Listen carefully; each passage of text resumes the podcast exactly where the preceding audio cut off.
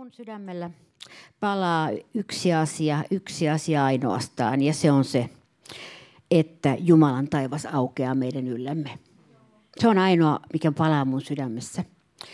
Mulla ei ole eh, minkäänlaista muuta kiinnekohtaa eh, enää, koska mä oon nähnyt sen, että tässä maassa sen, tämän maan suurin tarve on, että Jumala pääsisi läpi tässä maassa. Me on nähty niin paljon näitä aaltoja ja tällaisia ö, kokousten paljouksia, mitä tässä maassa on pidetty. Ja, ja, val, ja osittain siitä on tullut tiettyä lohdutusta Jumalan omille ja jollakin tavalla ehkä saanut jotakin, jotakin siitä aina jokin ja kukin. Mutta, mutta se, mitä meiltä puuttuu, on aito, aito Jumalan tuleminen. Eikö ole totta? Aito Jumalan tuleminen, joka on se suuri rukousaihe ja se, mikä täytyy olla tulevaisuudessa meidän edessämme. Koska Jumalan lainalaisuuksien mukaan, kun rukous alkaa kertyä Jumalan valtaistuimen eteen, alkaa kertyä kaksi asiaa. Alkaa kertyä vanhuskas elämä – joka puhuu Jumalalle. Siis halu, että tehdään oikein asiat. Ja sitten toinen asia on rukous. Ei, rukous ei toimi, jos elämä ei ole vanhuskauteen pyrkivää. Eli nämä kaksi yhdessä, ne niin kuin hakkaa sitä ovea siellä. Sitä sulkuporttia siellä taivaassa. Vanhuskas elämä ja rukous yhdessä parannuksessa eläminen ja, ja synnin karttaminen ja kaikki tämä, ja sitten rukous. Koska vasta silloin, kun meillä on sellainen pohja elämässä, että me tiedämme, että parhaan ymmärryksen mukaan me olemme yrittäneet elää oikein, niin silloin meidän, meidän yllemme tulee varmuus rukoilla ja tavoitella taivaallisia, tavoitella herätystä, tavoitella sitä, mitä, mitä, me, mitä Jumala meille – näyttää. Ja, ja vaikka mä tiedän, että tämä herätyssana tällä hetkellä on melkein niin kuin kyllästyksiin asti tässä maassa kuulutettu. Ja kuitenkaan meillä ei ole herätystä. Meillä ei kuitenkaan ole sitä. Meillä on vilkkaita kokouksia, meillä on vilk- ihmisryhmiä kulkee edestakaisin, niin kuin Helsingistä Lappiin asti voi sanoa näin. Siis, ja näin, mutta ei herätys ole sitä – ei se ole väkijoukkojen liikkumista, vaan se on jotakin paljon todellisempaa. Jotakin paljon todellisempaa sekä henkilökohtaisella tasolla että myöskin seurakuntien ja uskovien joukkojen tasolla. Se on jotain paljon todellisempaa.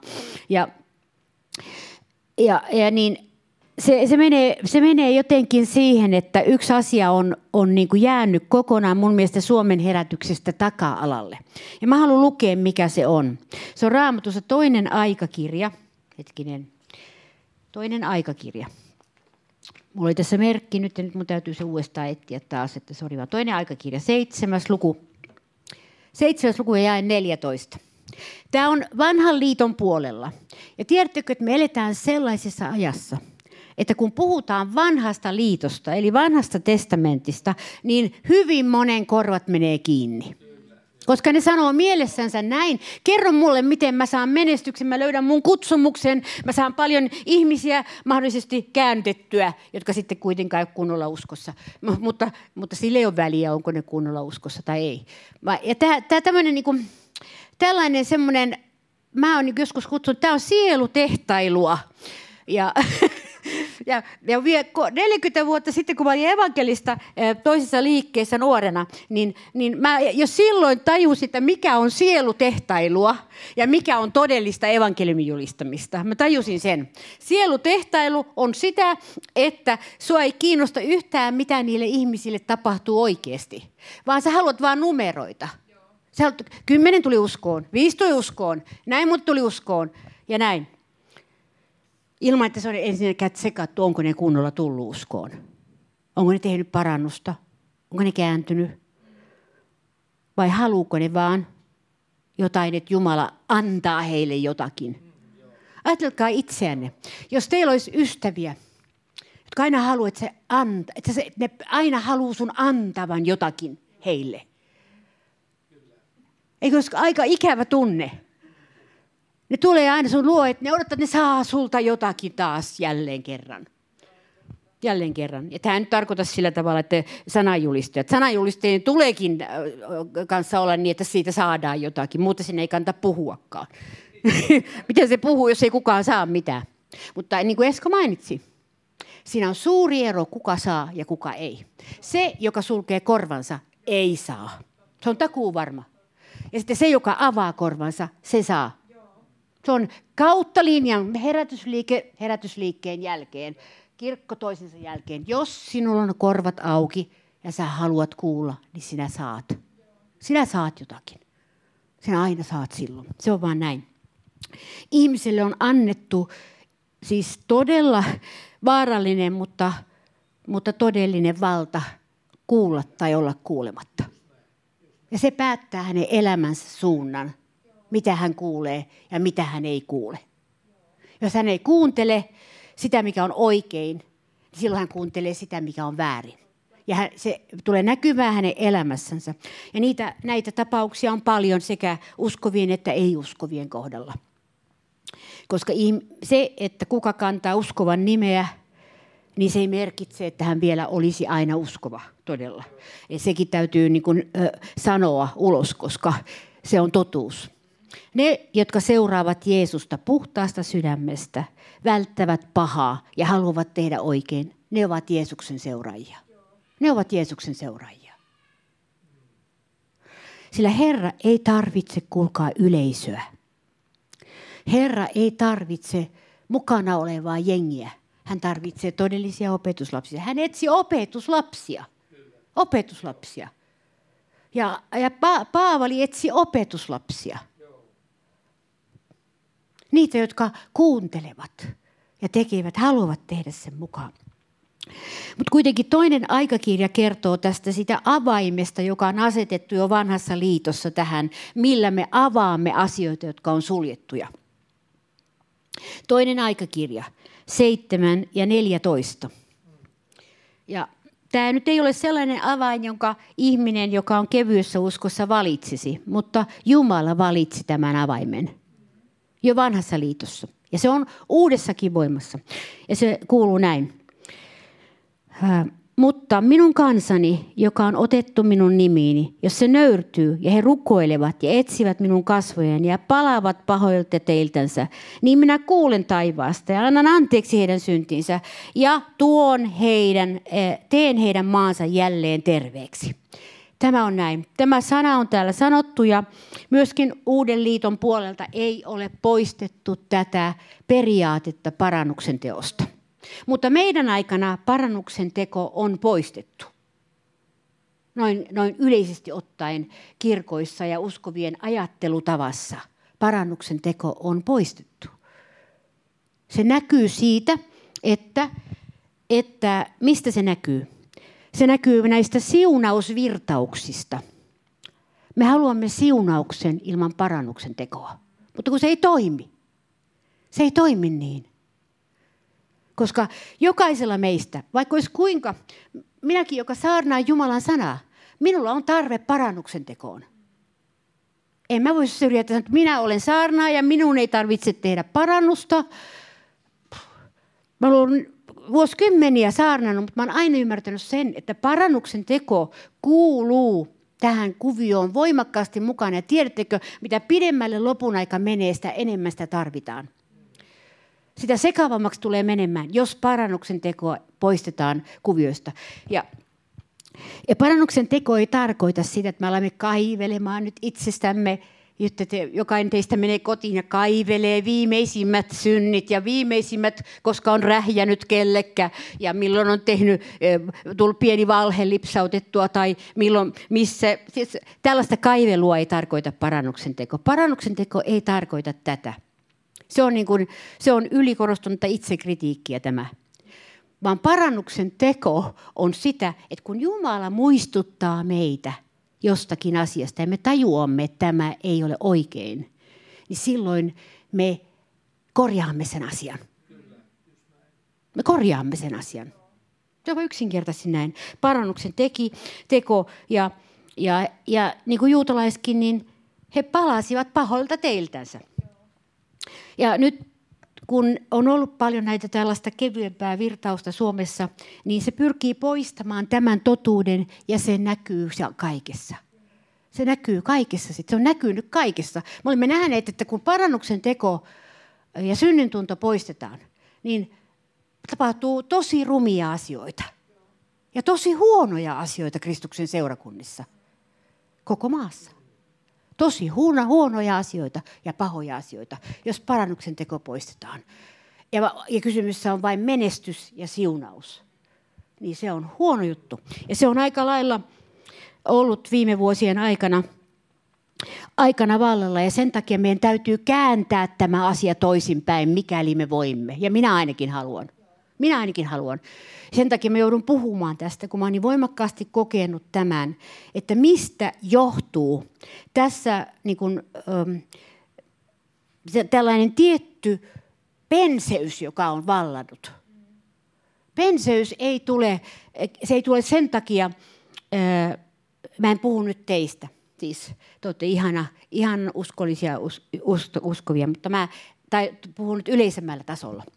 Penseys on sellainen asia, että jos asiat menee nuriniskoin, siis päälaelleen, niin silloin tulee penseys. Eli jos Herran pelko kääntyy pois ja tulee äh, ihmisen semmoinen äh, oma hallintavalta, niin silloin, silloin asiat tulee, menevät, niin kuin Jumalan, Jumalan läsnäolo vähenee – koska hän ei tule mukaan meidän peleihin. Hän ei tule mukaan meidän peleihin ollenkaan.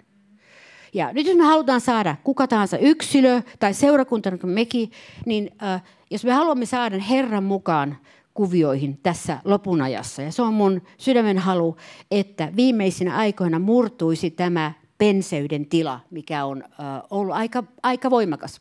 Penseys on sellainen asia, että se ei välttämättä näy.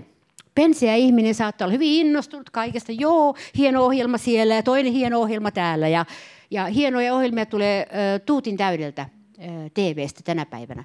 Ja ihmiset saattavat innostua ja he kokevat, että he ovat niin kuin hengissä, kun he innostuvat. Mä sanon suoraan, innostus ei ole hengellinen palava tuli, vaan innostus on sielun innostusta. Niin. Ja monet innostuvat sielullisesti asioista, mutta Jumala haluaa, että meidän sydämeen tulee se henki, joka innostuu mistä? Se innostuu pyhistä asioista, oikeista asioista, että tehdään oikein, että Jumala, Jumala, Jumala on keskiössä, eikä siellä kaukana niin kuin meidän semmoinen, kuinka mä sanoisin, kela tai toimisto joku, joka hoitaa meidän asiat. Ei Jumala suostu olemaan kakkossijalla. Hän haluaa ykkössiä meidän elämään. Ja tästä taistellaan nyt, siis tässä ajassa – kaikkien meidän kohdalla taistellaan tässä ajassa. Koska se henkivalta on voimakas, mikä on tullut. Tämä, se tarjoaa vaikka minkä korvikkeen sille tilalle, että etteikö Jumala pääse olemaan se, joka on, on niin meidän tarpeittemmekin täyttäjä. Ja mä tiedän, että tämä on taistelun alue. Mä oon itse kokenut sitä. Tämä on taistelun alue, mitä me käydään nyt, uskovat käydä, jotka tosissaan haluaa Jumalaa. Ne käy tätä taistelualuetta nyt lävitse. Ja, ja, ja, niin, ja sen takia siinä ei ole mitään muuta, muuta tietä kuin, että me joudutaan vaan taistelemaan sen lävitse. Tiedättekö, koko Suomi joutuu taistelemaan tämän lävitse uudestaan. Meillä on tässä maassa ollut sellaisia isoja herätyksiä – todella isoja, joissa on tullut paljon uskoon ihmisiä ja on ollut äh, meidän historian aikana. Mutta ne on pysähtyneet. Ne on pysähtyneet, ei niitä ole enää. Ne, ne lepää sen aikaisemman tuloksensa varassa tänä päivänä, mutta ei ole enää eteenpäin menevää sellaista voimallista, äh, Jumalan antavaa, dynaamista herätysveturia tässä maassa. Ja koska mä seuraan näitä tapahtumia. Ja kuulkaa, jos mä näen jossakin, missä on Jumalan dynamiikkaa liikkeellä, niin mä on, mulle se on yes. Tätä mä, tätä, mä, tätä mä kannatan. Mutta jos mä näen ihmisten dynamiikkaa, niin sitä mä en lähde kannattamaan. Ja tämä on hyvin tarkka ollut mulla ainakin. Ja mä, mä, mä en halua lähteä tämmöiseen muuhun. Koska Jumala on niin tarkkaan sanonut sen, että, että milloin hän tulee ja millä tavalla hän tulee. Ja se, se tapa on sanottu nimenomaan justiin tässä toisessa aikakirjassa, että se edellyttää tiettyä nöyrtymistä ja puhdistautumista. Ei me ollakaan, kuulkaa, niin eteviä kuin me luullaan olevamme. Ei me olla niin pyhiä kuin me luullaan olevamme. Mä ainakin sanoisin suoraan, että katselemalla ympärilleni toteen sen. Ja it, katselemalla itseäni toteen sen, että emme me ole, emme me ole pyhimyksiä täällä. Että me tarvitsemme Jeesusta. Me tarvitsemme Jeesuksen todellisuutta elämäämme. Me tarvitsemme sitä, että meidän omatunto särähtää heti, kun me teemme väärin. Ja me noudatamme heti, kun me kuulemme. Hän sanoi, että tämä ei ole oikein ja nyt, nyt sä oot väärällä tiellä, sun asenteessa on väärä, tämä on, tää on lihallista ja tällä tavalla. Ja se ei ole lakia. Se ei ole lakia. Kuka isä ei tekisi näin lapsellensa, joka törttöilee omaa, omalla tiellään maailmassa? Että hän sano, että tuo ei ole oikein. Tuo ei ole oikein. Tämä on oikein. Kulje tällä tavalla. Näin on meidän taivaallinen isämmekin. Hän seuraa eh, niitä, jotka seuraavat hänen poikansa evankeliumia ja Jeesusta, jotka ovat ottaneet, siis ne, jotka ovat ottaneet Jeesuksen vastaan tässä maassa, ne ovat Jumalalle kallisarvoisia. Ja hän ei haluaisi ketään menettää. Ja hänelle on suuri suru, kun hän menettää niitä, jotka ovat kerran antaneet elämässä Jeesukselle. Ja hän kulkee heidän perässään. Monesti meidän uskovien kautta hän kulkee heidän perässään. Mutta hän ei voi pakottaa ketään. Ja sen takia meidän on tosi tärkeää, että me pidämme kiinni Jeesuksesta, koska sielun vihollinen haluaa irroittaa mahdollisimman monien ihmisten kädet Jeesuksesta. Niin se on vain fakta. Se on vain fakta. Vaikka koska monet, jotka käyvät konferenssissa, he menevät konferenssista ulos ja konferenssista sisään, toisesta konferenssista sisään ja toisesta ulos. Ja kun mä olen seurannut näitä konferenssikävijöitä, niin mä olen nähnyt, että se hedelmä ei tule näistä konferensseista, eikä se muutos tule näistä konferensseista, vaan se muutos tulee siitä, mitä he itse sydämessensä päättävät ja mitä he valitsevat ja minkälaisen tien he valitsevat kulkea. Eli seuraavatko he Jeesusta vai seuraavatko he konferensseja? Ja, ja sen takia niin tässä on semmoinen iso, semmoinen uh, mun mielestäni aika sekaava aika ollut Suomessa. Ja sen takia uh, on hyvin tärkeää tietää, että ketä minä kuuntelen, ketä sinä kuuntelet. Minkälaista sinä kuuntelet. Ja sehän on tullut näkyviin. Mä uskon, että Jumala sallii asioiden paljastua sen takia, että monet pelastuisivat sen kautta. Pelastuisivat, että ai, uu, että onpa hyvä, että tällaiset asiat paljastuvat. Onpa hyvä, että tulee totuus esiin. Ja meidän isä taivaassa on niin hyvä, että hän haluaa paljastaa asioita, että mahdollisimman moni pelastuisi. Sieluvihollinen haluaa pitää salassa, joka hän tekee pimeydessä työtä. Mutta Jumala tekee valkeudessa työtä. Ja tämä on se suuri ero oikean ja väärän välillä. välillä. Millä sitten, millä, jokainen teistä varmasti, jos pyytäisin käsien nostaa, että haluatko sinä el, elpyä ja elävän semmoisen oikein palavan äh, uskon lähteen jatkuvasti sisimpääsi, niin varmasti jokainen nostaa käden. Mutta mä olen kokemuksesta huomannut vuosikymmenten aikana sen, että tällaisen elävän lähteen saaminen ei ole, se ei ole niin kuin tämmöinen, mm, sinä käyt kaupasta ostamassa elävän lähteen ja nyt se on sinun. Se ei ole siihen tyyliin, vaan se joudut taistelemaan siitä. Ja, ja seurakunta tässä ajassa on menettänyt taistelukykynsä. Ja siis eh, me joudumme taistelemaan siitä voitosta, joka Jumalalla on meille, sitä, eh, sitä määrästä elävää vettä, jonka Jumala kullekin ihmiselle ja seurakunnalle on tarkoittanut. Me joudumme taistelemaan. Ei, ei, mä tiedän, että taistella sana ei ole miellyttävä sana tämän ajan uskoville, mutta mä luotan, että teille se on miellyttävä sana. koska, koska niin on tarjottu niin paljon tällaisia kepulikonsteja – jos, jonka kautta voisi nopeasti saada menestyksen nopeasti saada tällaisen jonkun, joku, joku pyörittää kättä sinun ylläsi ja sinun, sinun ihmeellinen voima virtaa sinuun, mutta nyt kun se on todistettavasti nähty, että se voima virtaa ulos kanssa. että siinä on vähän kuin hanat, hanat ei ole kunnossa. Tulpat on vähän niin kuin heikot. Ja ja nyt kysymys on tässä jatkossa, minkä takia mä tämän puhun, että kun minä uskon, minä uskon niin kuin vain minä voin uskoa. vanhana uskovana, niin minä, siis ei tarkoita, että mä tarvitse olla vanha, mutta kauan uskossa olleena sanotaan näin. Minä uskon näin, että meille on varattu tässä maassa todellinen herätys. Minä uskon. Mutta nämä ää, tietyt virhekäsitykset herätyksestä ovat työntäneet sitä edemmäksi. Sen sijaan, että jos olisi ollut oikea käsitys asiasta, että se koskettaa ensin meidän sydämiä ja sitten vasta ulko, ulkoihmisiä, niitä, jotka ovat tuolla muualla. Mutta mä uskon siihen herätykseen. Mä uskon siihen, koska Jumala, Jumalalla on joka kansakunnalle varattuna tietyt ajat, jolloin hän ilmestyy. Jolloin hän todella ilmestyy. Mutta mä uskon, että tämä puhdistus tästä, että mikä on se ydin, niin se täytyy tulla ensiksi. Että se lähtee sydämestä se herätys. Ajatelkaa, jos tulee joku ihmeellinen tämmöinen Jumalan vaikutus. Ja siellä on kaikilla tulppa sydämen edessä, kaikilla katsojilla ja kuulijoilla. Että ei mene läpi. Ei mene läpi, on tulppa. Tulppa on juuri tämä ajattelutapa. Mun herätys pitää olla mun, sen näköinen, kuin mä haluan sen. Että, mutta jos rohkeasti uskallat rukoilla, että Herra, mä otan minkälaisen herätyksen vaan itselleni vastaan, kunhan se on sinusta, kunhan se on pyhästä hengestä, kunhan se on isästä, pojasta ja pyhästä hengestä. Mä otan vastaan minkä vaan. Ja tämä, tämä on aina tarvinnut semmoisen nöyryytyksen laakson ennen sitä. Ja nöyrytyksen laakso on aina, se, jos voisi sanoa, että jos puhutaan herätystä, niin herätyksessä on, on siis aina aina edeltänyt se nöyrtyksen laakso, joka tappaa luulot itsestä ja asioista ja tuo totuuden. Nöyrtyksen laakso tuo totuuden. Ja herätys, jumalallinen herätys tässäkään maassa ei voi perustua mihinkään muuhun kuin totuuteen. Se ei voi perustua siihen.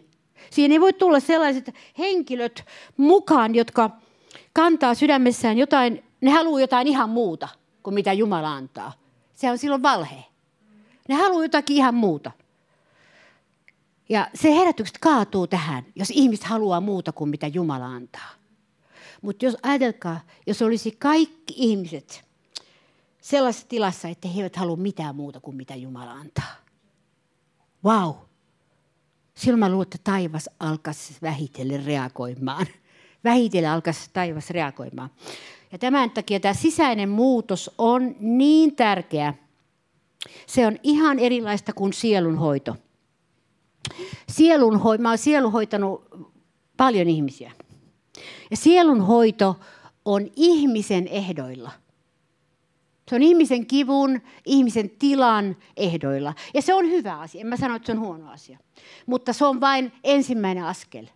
Koska jos sieluhoito jää siihen, että se on ihmisen ehdoilla, ihmisen tarpeen pohjalla, ei koskaan edetä herätykseen. Vaan herätys tuo niin, että Jumala meneekin läpi ja sanoo, että nytpäs katsotaan kuule ihan oikeasti, mitä sussa on. Se on herätystä. Nytpäs katsotaan, mitä siellä on oikeasti. Ei hoideta sua kuule nyt. Nyt katsotaan, mitä siellä on. Sen jälkeen voidaan ehkä hoitaa, jos on hoidettavaa.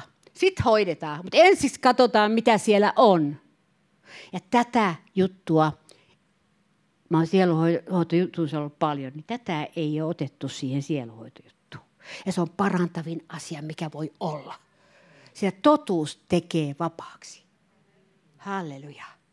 Ja se, tämäkin totuus on semmoinen, joka on vähän jäänyt taka-alalle. Ajatelkaa, kuinka paljon raamattua jää taka-alalle. Jeesuksen opetusta jää taka-alalle, kun tulee muoti-ilmiöt tai, tai kyllästyminen tai tällaiset asiat. Jeesuksen opetus jää taka-alalle. Jeesuksen opetus on herätyksen ydin. Hän antoi sanoja herätyksestä. Hän antoi elämän sanoja. Ja nyt me tarvitsemme tätä myöskin tässä ajassa, että tämä henki elvyttää taistelukykymme mihin? Jumalan valtakunnan puolesta. Ei meidän kutsumuksemme puolesta, vaan Jumalan valtakunnan puolesta. Taistelukyky. Siis mä en taistele enää oman kutsumukseni puolesta täällä tässä seurakunnassa, vaan mä taistelen Jumalan valtakunnan puolesta tässä maassa. Sen puolesta, että voisi vielä nousta semmoinen armeija Suomessa, joka tosissaan haluaa vain Herran tulemista ja Herran äh, näköisiä tekoja ja Herran tekoja. Tosissaan. Oikein, oikein niin kuin, ei mikään, että tämmöinen ura-ajattelu esimerkiksi olisi täysin pois. Ei edes kutsumuksetkaan ole niin tärkeitä kuin Herran tuleminen. Kun Herra tulee, hänen, hänen kanssaan tulee kutsumuksetkin. Ei niitä tarvitse kerjätä etukäteen. Eikä tarvitse tehdä etukäteen, vaan ne tulee Herran kanssa. Kun pyhähenki tulee, niin siinä pyhähenki antaa ne kutsumukset. Se on niin yksinkertaista. Pyhä henki tuo tullessansa. Jumalan henki tuo tullessansa. Eli tällaista, tällaista mä eh, liikehdintää ja tällaista Jumalan tulemista minä janoan. Yli kaiken. Yli kaiken. Tämä on se, millä esimerkiksi tällä, tällä hengellä, mistä mä nyt olen puhunut, tämän hengen kautta ainoastaan selvitään muslimimaissa. Ei, muu, ei muuten. Ei muuten. Ja muissa maissa, missä on vainoa.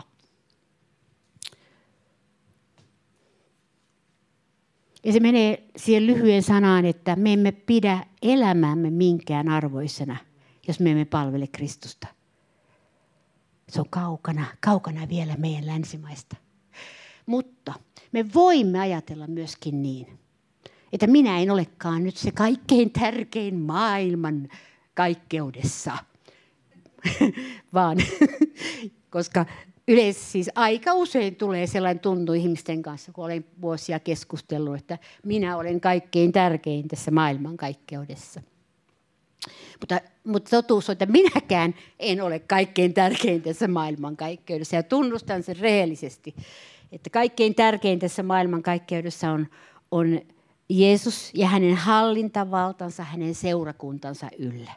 Ja sitä hän ei ole vielä täysin voinut ottaa, koska se täytyy hänelle antaa. Jeesus ei väkivalloin ota hallintavaltaa seurakunnasta, vaan se täytyy hänelle antaa. Niin kuin Jeesus ei väkivalloin ketään pelasta, vaan hänen täytyy valita, että hän haluaa tulla pelastetuksi. Se on sama juttu. Jeesus ei väkivalloin kutsu ketään ihmistä, vedä ketään ihmistä palvelukseen. Se täytyy antaa itsensä siihen palvelukseen. Kaikki tämä menee. Mitään ei tehdä väkivalloin Jumalan valtakunnassa. Ja tämä on todella tärkeää, että niin kuin sana sanoo Matteus 6.30, etsikää ensin Jumalan valtakuntaa ja hänen vanhuskauttaan, niin tämä kaikki annetaan teille. Tätä luetaan niin kuin litania semmoista, että, että joo, että, että vähän niin kuin pinnallisesti, että kyllä, kyllä mä saan kaikki, kun mä oon kilttiuskova ja mä yritän olla pinnistellä olla. Mutta se tarkoittaa jotakin ihan muuta. Se tarkoittaa nimenomaan, että sä etsit sitä valtakuntaa. Jumalan valtakuntaa, mikä on, se on, se on tämä sana, Jumalan valtakunta. Evankeliumi, koko, koko Jeesuksen se ajattelutapa, minkä hän paljasti opetuslapsille. Mutta ei hän ne tajunnut, mutta kuin vähän myöhemmin sitten. Mutta ei ne silloin tajunnut. Joten se on ihan oikein, tai normaalia, jos ei tajua kaikkea aina heti.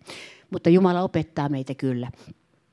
Mutta etsikää ensin Jumalan valtakunta ja hänen vanhuskauttaan. Silloin kaikki tämä teille annetaan. Se on muuten mahtava sana teille. Voitte vedota siihen. Okei, jos te lähdette tälle tielle, etsitte ensiksi Jumalan valtakuntaa ja hänen vanhuskauttaan. Eli Jumalan asia on tärkeä.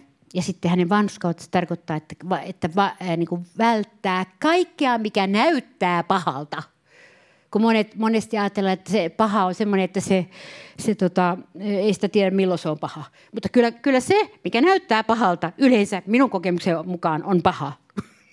että se on semmoinen nyrkkisääntö. Jos se näyttää pahalta, niin se on paha. Joo. Ja että vältä sellaista. Jos jos näyttää niin Jumalan sanan mukaisesti ja semmoisen käytännön mukaan, mitä, mitä, mitä Jumalan sana opettaa uskoville, niin jos se näyttää pahalta, niin se on paha. Mm. Ja sitä tulee välttää. Ja nämä, nämä tällaiset, nämä on herätyksen, mä sanoisin näin, että tässä ollaan niin keräämässä siemeniä todelliselle herätykselle. Ja nämä on niitä, että hei, ei tämä olekaan tämmöinen, että se on niin kiinni, että kuka saa mitä ihmeellisemmän tämmöisen kokemuksen tai jonkun ihmeellisen sanan, niin ettei kukaan ymmärrä siitä mitään. tai jotakin niin ihmeellisen ilmestyksen. Niin kuin, joskus yksi ihminen, minkä tunsin, niin se sanoi aina, että tämä on niin ihmeellistä, mitä mä näen. Tämä on niin ihmeellistä, mitä mä näen. Ja mä näin sen elämässä, mä en näin, nähnyt mitään ihmeellistä. niin mä ajattelin, että olisi hyvä, jos se lopettaisi tuon puhumisen ihmeellisistä, kun sen elämässä ei näkynyt yhtään mitään. Se oli ihan sekaisin se ihminen. Koko raamattu nurin päin oli sillä ja, ja näin. Että älkää jokaista ihmeellisyyksistä puhujaa uskoko. että että niin katsokaa heidän hedelmiänsä, sillä heidän hedelmistään te tunnette heidät. Mitä he oikeasti tekevät, niin katsokaa sitä. Siitä te näette, kuka on kuka. Se on vain fakta. Siitä, miten he toimivat, se näyttää, kuka on kuka. Ja tämä on todella tärkeä asia tässä ajassa tietää. Ja puhun tätä sen tähden, koska mä olen nähnyt tämän sekavuuden, mikä Suomessa on hengellisissä piireissä – ne arvot, jotka kun mä tulin uskoon aikanaan 70-luvulla, ne arvot on tänään pantu syrjään näinä aikoina. Ne arvot, mitä silloin oli, jotka nuorille uskoville antoi semmoisen vahvan tien, voi sanoa.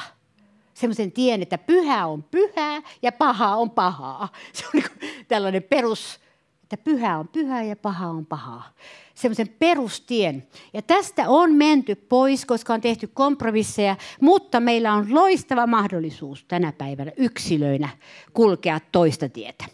Ja se on mun tämän, tämän päivän puheen pääydin, minkä takia mä puhun tämän. Että me, vaikka meitä olisi vähemmän ihmisiä, tiedätte, että massat eivät koskaan ole seuranneet Jumalan pyhiä. Eivät ole koskaan seuranneet massat, mutta kuin vähän aikaa. Massat seuraavat ihmeitä. Sitten kun ihmeet loppuu, massat häviää. Tämä on vaan näin. Ja sen takia me seuraamme Jeesusta yksilöinä, emmekä massana. Me seuraamme yksilönä. Ja nyt on, on siis todella tiukka aika tulossa, sen takia mä näitä puhun, koska me ollaan jo lopun, lopun ajan alkutahdeissa. Me ollaan ja, ja vaikka monet eivät halua kuulla, älkää puhuko mitään lopun josta mä haluan, että jatkuu ikuisesti, että mulla on mukava elämä ja mä liitelen taivaaseen sitten sen jälkeen vaan. Mutta kun me ei kukaan voida määrätä sitä, tiedättekö? Vaan me, kat, seuratkaa aikain merkkejä, sanoi Jeesus. Seuratkaa aikain merkkejä, katsokaa ympärillinen, mitä tapahtuu niin silloin te pysytte ajan äh, sykkeessä ja tiedätte, mikä aika yöstä on ja tiedätte, miten käyttäytyä tässä ajassa, miten käyttäytyä seuraavassa ajassa, miten käyttäytyä niin, että lopulta te vaan liitelette Jeesuksen kanssa taivaaseen sitten siellä loppu, loppu, loppuvaiheessa. Kun koko elämä on tällä tavalla jo tavallaan asemoitu sillä tavalla, että tämä on se tie ja muita teitä ei ole. Ja tämä on nyt ne, että muita teitä tarjotaan meille tuutin täydeltä median kautta ja muualta. Monenlaisia versioita erilaisista tällaisista asioista, mutta ne, jotka seuraavat Herraa, niin he kuuntelevat pyhähenkeä. Kuuntelevat, mitä pyhähenki sanoo. Se on arvaamattoman tärkeää. Arvaamattoman tärkeää, että me tässä ajassa kuuntelemme pyhää henkeä. Sanaa ja henkeä. Sanaa ja henkeä. Koska koska henki puhuu sama kuin sana ja sana puhuu sama kuin henki. Ja tämä on, tämä on se meidän taistelupaikkamme nyt tänä, tänä aikana. Ja tämä etsikää ensiksi Jumalan valtakunta on se ikuisesti annettu ohje, niin se on varma tie. Kiitos Jeesus tästä, että Herra, olet antanut Herra sun sanasi meille – Kiitos, että olet antanut profetallisen sanasi, Herra, kaikille kansoille. Antanut, Herra, kääntäjille voimaa, että he ovat kääntäneet niitä Jumalan sanaa joka kansalle. Että tällä hetkellä todennäköisesti melkein joka kansalla on Jumalan sana. Me kiitämme, Isä, sinua siitä, että sä olet antanut sanasi tulla, Herra, niin väkevästi. Me kiitämme, että sinun sanasi ei voi muuttaa, sitä ei voi vääristää, vaan sinun sanasi on todellinen. Isä, me rukoilemme, että tämä sana saisi voimakkaasti olla meidän johdattajamme, että me näemme, mikä on oikein ja mikä on väärin. Ja me näemme oikean tien. Jeesus, sinä, joka olet totuus, sinä sanoit, että sinä olet totuuden tien varannut meitä varten. Ja kiitos Jeesus siitä, että sinä ohjaat meitä tällä tiellä. Sinä ohjaat totuuteen kaikkia niitä, jotka ovat kuunnelleet tätä siellä netissä, niin sinä ohjaat, Herra, pyhänenkesi kautta yksilöitä, vilpittömiä yksilöitä, jotka haluavat kulkea oikean tien, haluavat löytää Jeesuksen tien elämässänsä vaikeuksien keskellä, niin sinä ohjaat, Herra. Sinä avaat ja teet mahdottomasta mahdollisen, Herra, jos tarpeen. Ja sinä sinä, Herra, kuljet edellä, Herra. Suljetut ovet murtuvat sinun edessäsi, niin kuin Raamatussa kerrotaan. Ja Herra, sinä olet mahdottomuuksien Jumala. Kiitos Herra siitä. Me ylistämme sinua tässä ja rukoilemme Herra tämän seurakunnan puolesta. Ja että Jumalan siunaus ei koskaan jättäisi tätä seurakuntaa, vaan että pyhän hengen läsnäolo saisi olla meidän yllämme. Ja jokainen jäsen saisi kokea, tämä seurakunnan jäsen, joka ei tänäänkään ole täällä, nyt oli ehkä täällä, saisi kokea niin, että tämä suoja on annettu hänen yllensä tämän seurakunnan kautta. Jumalan pyhän hengen kautta. Kiitos Isä, että sinä annat henkesi langeta meidän seurakuntamme ylle ja pyhän hengen johdatus saa olla meidän kanssamme. Amen. Jeesus, Jeesus, Jeesus, me kutsumme sun